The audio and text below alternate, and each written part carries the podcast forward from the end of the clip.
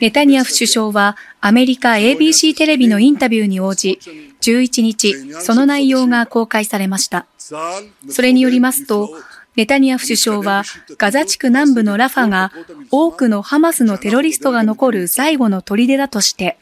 地上作戦について我々は行うと明言しました。具体的な時期などについては言及していませんが、民間人には安全な道を提供し、退避できるようにすると主張しました。一方、ロイター通信によりますと、ハマスが運営するメディアは11日、ハマス幹部の発言を報じ、イスラエルがラファで地上作戦を行えば、人質解放の交渉は吹き飛ぶだろうと警告しました。AP 通信によりますと、ラファにはガザ地区の人口230万人の半数以上が避難していて、地上作戦が行われれば、さらに多数の犠牲者が出るとの懸念が広がっています。珠洲市では地震により市内5カ所の浄水場で川の水を送る配管が破損するなどの被害があり、ほぼすべての地域で断水が続いていました。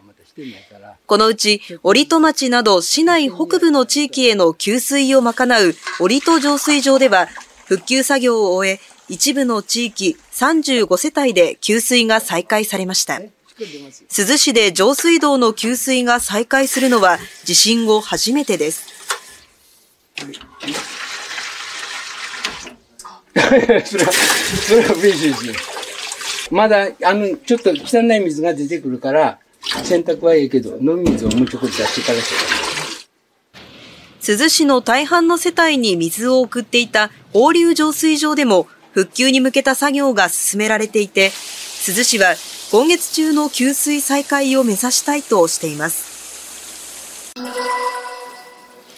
11日、県内外のおよそ40人が朝7時前に金沢市をバスで出発。およそ3時間かけ輪島市に到着しました。河合町など市内中心部でおよそ3時間、被災した飲食店の瓦礫を撤去するなど活動を行いました。はい、みんなお願いします。何か人の役に立つことをしたいっていうことで、前回、あの、鈴の地震の時も、ボランティアに参加したんですけど。こんにちは。こんにちは。あの、県内に住んでるんでね。その北大阪の地震があって、その時に、まあ、いろいろ助けもらってもらったりすることもあったんで、こう、次につなげようじゃないですけど。輪島市では12日もおよそ40人のボランティアが訪れ活動を行う予定です。また輪島市では白衣市の入浴施設まで無料で送迎するバスの運行が11日から始まりました。今も多くの地域で断水が続く中、お湯に浸かって疲れを癒してもらおうと石川県などが始めたもので、輪島市と珠洲市で今月24日までに10回運行が予定されています。気持ちすっきりした。スカルとね、体がほてってちょうどいい。うん、よかったよかった。石川県は今後、利用者からニーズを聞き取り、サービスの内容を見直していきたいとしています。火事があったのは大阪市城東区東中浜にある木造平屋建ての民家で、11日午後6時頃、近くに住む女性から火事です。長屋が燃えていますと119番通報がありました。消防や警察によりますと、火はおよそ1時間半後にほぼ消し止められましたが、火元になった民家が焼けたほか、北や東の建物にも火が燃え移り、合わせて3棟、700平方メートルが焼損しました。火元の方が助け助けて出たんですよ。真っ黒になりました。もう目の前が2メートルぐらいが。で、2回ぐらい、5メートルぐらいに火柱上がりましたね。バーンバーンって。怖かったですよ、すごい。この火事で火元の民家に住む80代の女性が煙を吸い込み軽い怪我をしていて警察は火災の原因などを調べています現場は大阪メトロ緑橋駅から東におよそ500メートル離れた住宅が密集する地域です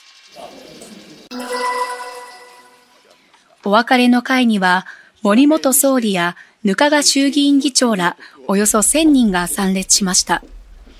額賀議長は長寿で、政党政治の確立に努め、議会制民主政治の進展に多大な貢献をされたと述べました。細田氏は官房長官や自民党の幹事長などを歴任し、2021年に衆議院議長に就任しましたが、体調不良を理由に去年10月に辞任していました。いわゆる統一協会をめぐり、関連団体の会合に出席したことを批判されましたが、特別な関係はなく、問題はないなどと主張していました。また、政治資金収支報告書の不記載が明らかになった自民党の清和会、今の安倍派の会長も務めていました。